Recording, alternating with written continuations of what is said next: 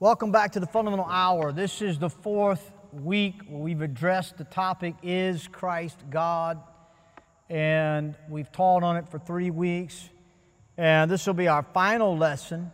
And I'd like to encourage you to realize that I am not giving you all the information on this subject.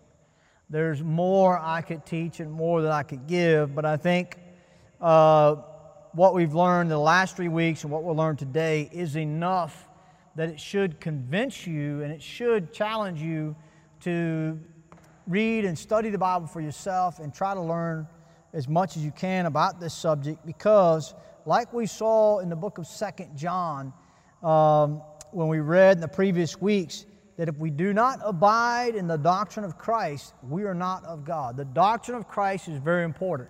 Who is Christ? What does the Bible teach concerning Christ? And it's not a simple subject. And I think it, it's very important that all of us understand the doctrine of who God is, the doctrine of how God does what He does, why God does what He does. These are things that man cannot conceive. These are things that man cannot fully comprehend. Man is completely of understanding what the scriptures teach or what they say, but he's just not capable of understanding how it is possible. I can't understand how God created the world. I don't know how He made trees and how He made human beings. And it's way beyond my ability to comprehend how He did it. But it's not beyond my ability to believe that He did it. And it's the, the, the, nature of God and the person of God is way far beyond my ability to understand, and I'm not going to try to simplify God. But what God says about Himself is clearly seen in the Scriptures. And the Bible clearly teaches that God is a Trinity. He is God the Father, He is God the Son, and he's God the Holy Spirit, or as we saw in 1 John chapter 5 verse 7, for there are three that bear record in heaven, the Father, the Word, and the Holy Ghost, and these three are one. So Christ is known, he's, he goes by many names. He goes by the Son of God, he also goes by the Word. So, as we try to understand the doctrine of Christ and who Christ was, he can only be understood as it relates to the teaching of the Trinity, that there is a Trinity, is a God the Father, God the Son, and God the Holy Spirit. Three persons in one.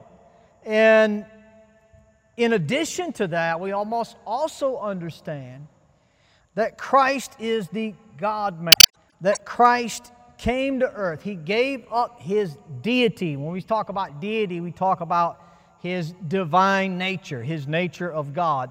He gave that up and he came and took upon him the form of a servant. He took upon him the form of a man and he became the God man. So not only is he part of a trinity, but he is the God man. He is all God and all man. And because of this teaching that he took upon him the form of man, it makes understanding what the scriptures say about Christ difficult or confusing if we don't understand this truth. If you don't understand that He's all God and all man, you won't understand what the scriptures say about Christ. And I'm going to try to show some of that to you today. But uh, many groups take the Jehovah Witnesses. They do not believe that Jesus Christ is God. They believe He is a God. They believe He is a creation of God the Father.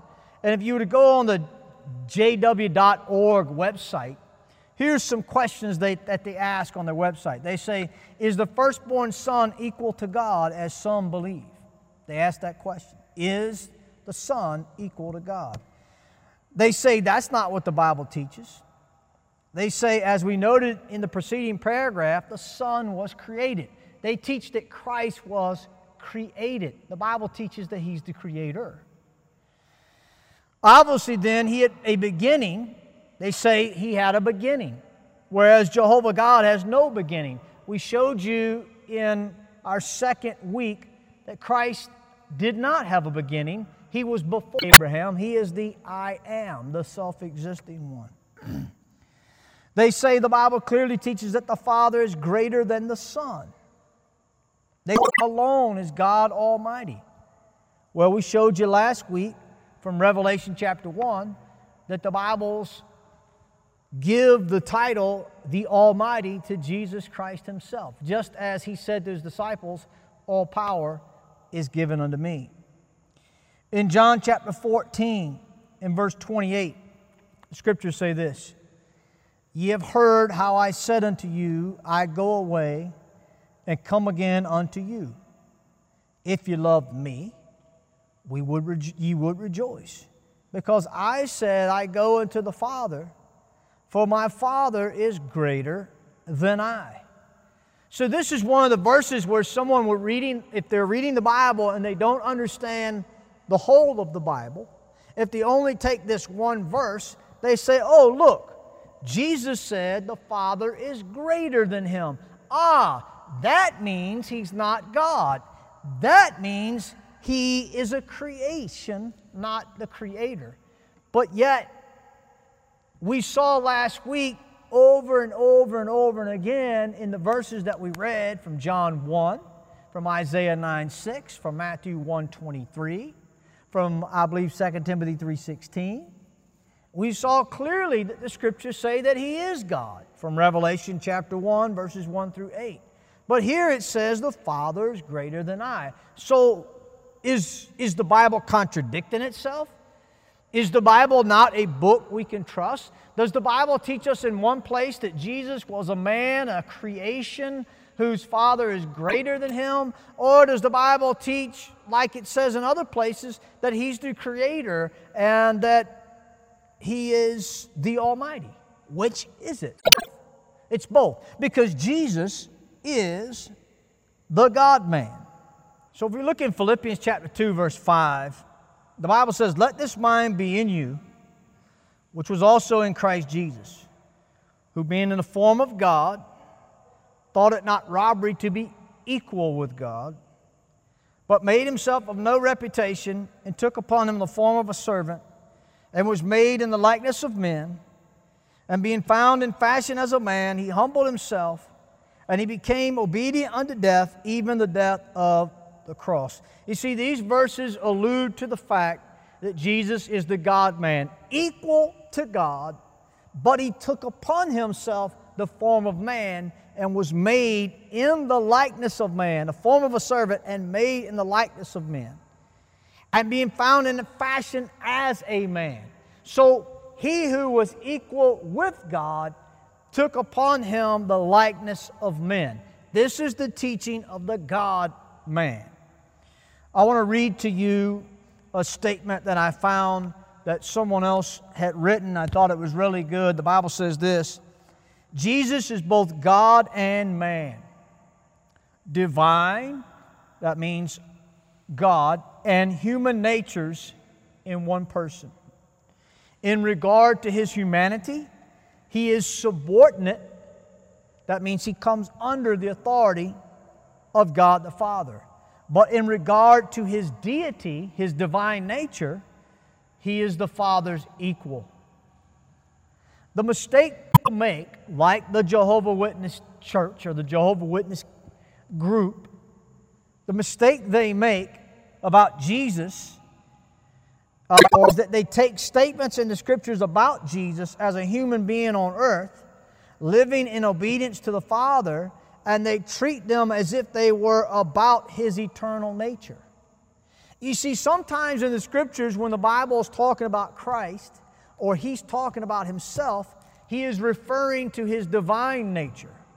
At other times, he is referring to his human nature.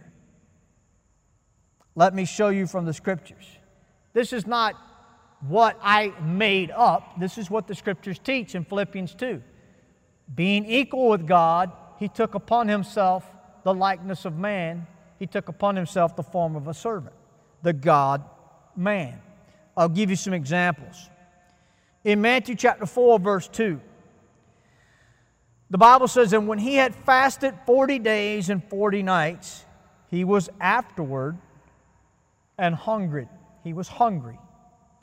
So, in his humanity, the Bible says of Jesus that he was hungry. How could God be hungry? God is a spirit. God is, is God doesn't eat like man eats, but it says of Christ that he was hungry. Now, if we go to John chapter 6, verse 35, Jesus speaking of himself, he says this I am the bread of life. He that cometh to me shall never hunger, and he that believeth on me shall never thirst. So, in one place, Jesus, it, it te- the Bible testifies of Jesus that he was hungry. And in a very another place, Jesus testifies of himself that he's the bread of life. The Bible even says that man cannot live by bread alone, but every word out of the mouth of God. I mean, God is our sustenance. Jesus is the bread of life.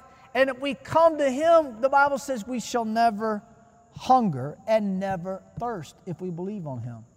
That doesn't sound like someone who's a creation, that sounds like someone who's the Creator talking. In John chapter 19, verse 28, it says, After this, Jesus, knowing that all things were now accomplished, that the scripture might be fulfilled, saith, I thirst. So, like he said he was hungry, he's on the cross, and he says, I thirst. But in his deity, in John chapter 4, and verse number 5, the Bible says, Then cometh he to a city of Samaria, which is called Sychar, near to the parcel of ground that Jacob gave to his son Joseph. Now Jacob's well was there. Jesus, therefore, being wearied with his journey, sat thus on the well. And it was about the sixth hour. And there cometh the woman of Samaria to draw water, and Jesus saith unto her, Give me to drink. For his disciples were gone away unto the city to buy meat. Then saith the woman of Samaria unto him, how is it that thou, being a Jew, askest drink of me, which am a woman of Samaria? For the Jews have no dealings with the Samaritans. Jesus answered and said unto her, If thou knewest the gift of God, and who it, who it is that saith to thee, Give me to drink, thou would have asked of him, and he would have given thee living water. So in his humanity, he said, I thirst.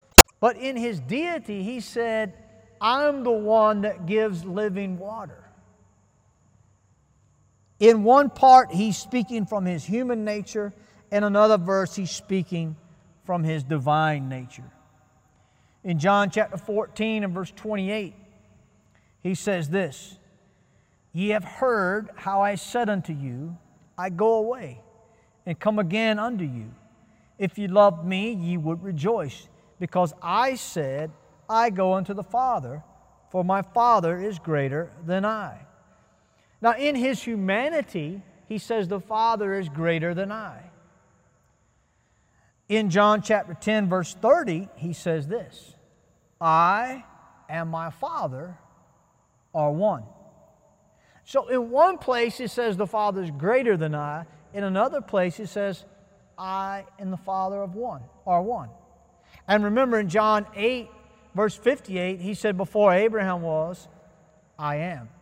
So at times, Jesus presents himself as subordinate, as subject to God the Father. And at other times, he presents himself as equal to God the Father. Now, how can he do that? He can do that because he's the God man. He is the one that was equal with God, the Word, the second part of the Trinity that came and dwelt among us, and we beheld His glory. He is God who took upon Him the likeness of man and became a servant and became obedient unto death, even the death of the cross. And so at times He presents Himself as a human, at times He presents Himself as God. In John 3, that all men should honor the Son, even as they honor the Father. He that honoreth not the Son, honoreth not the Father which hath sent him. Sometimes he operates from both natures together, but not mixed when he says such things like this Jesus saith unto him, I am the way, the truth, and the life. No man cometh unto the Father but by me. So he says, I am the truth, I am the life, I am the way, and no one comes to the Father but through me. In John 2:25, John 2:24 and 2:25, he says this, but Jesus did not commit himself unto them because he knew all men and needed not that any should testify of man, for he knew what was in man, speaking of his knowledge, of his omniscience. But then at another time in Matthew 24, verse 36, he says this But of that day and hour knoweth no man, no, not the angels of heaven, but my Father only. So in one place he says, Look, I don't need anyone to tell me anything because I know what man is all about. And another place he says, I don't know that, only the Father knows it. Why? Because he's the God man. He is God that became flesh. He is the one who was equal with God that took upon him the likeness of man. No one like him. In Luke chapter 2, verse 52, and Jesus increased in wisdom and stature and in favor with God and man. So it's got him growing like we would grow and learning and increasing in wisdom. But in his, it, uh, in his deity, the Bible says in James chapter 1 and verse 13, it says, Let no man say when he is tempted, I am tempted of God, for God cannot be tempted with evil, neither tempteth he any man. But in Hebrews 4:15, uh, he says this For we have not an high priest which cannot be touched with the feeling of our infirmities, but was in all points tempted like as we are, yet without sin. So the Bible says that God cannot be tempted. But yet it says of Jesus in Hebrews 4:15 that he was tempted like we were. How is that possible? How can he be God in one place and man and how can he talk about the fact that God cannot be tempted with sin in one place and how can he, in another place, talk about being tempted like we were and still be God? It's because he's the God man. Now, was Jesus a confused person that could not figure out who he was? Was he a prophet that couldn't figure out who he was? For anybody to say that Jesus was just a prophet is someone who certainly is not familiar with the Scriptures. Because if they were familiar with the Scriptures, they would be familiar with all these statements he made about himself. One place he says, I am the I am. Another place he says, I'm hungry. One place he says, I'm the bread of life. Another place he says, I'm thirsty. One place the Bible teaches that God can't be tempted. Another place teaches us that God, that Jesus was tempted. So, was Jesus just a confused individual, a religious madman that didn't know who he was, or was he the God man? Well, listen to me, friend. If he was a confused individual that couldn't figure out who he was or anybody else was, then why do you proclaim his name? Because if he is not the God man, then he is not our Savior. And if he is not the God man, he cannot be our Lord. And if he is not the God man, he is a liar, he is a pretender, he is a counterfeit who took upon him all the attributes and the privileges of God when, he, when the Bible says about him that he was the Almighty, he was the Creator. He was the one that was the same yesterday, today, and forever. He was the one that people bowed down and worshiped. Maybe we just need to take God's word for what it says. And maybe we need to realize that God's thoughts are greater than our thoughts. God's ways are greater than our ways. And maybe we need to take the word for what it says that God is a Trinity. one God, three persons God the Father, God the Son, God the Holy Spirit. Who is that Son? Well, He is the Word that was made flesh and dwelt among us. He is the God man. All God and all man. You said, I can't understand that. You're right. I can't understand it either. I can't understand the Trinity. I can't understand anything except what God tells me is true. And that's why we have the scriptures. Jesus Christ is God. And He is the God man. And He is the one that shed His blood on the cross of Calvary perfect blood, sinless blood, so that you and I could be saved. And I am so glad that I can call Him Lord and Savior, Jesus Christ, the one who saves, the one who was to come, the God man, the Almighty, the mighty God, the everlasting Father, the Prince of Peace. That's my Jesus. I'm glad I worship the God of the Bible, who is a Trinity, who is God the Father, God the Son, and God the Holy Spirit. And if you are a Christian, that's what the Bible teaches. Now, we have not exhausted this subject, and I could teach further, but I think we're going to end this series here. If you have questions, you're certainly welcome to contact us at Fundamental Baptist Church. We'd be glad to help you. Thank you for listening to the Fundamental Hour. We'll see you next week. God bless.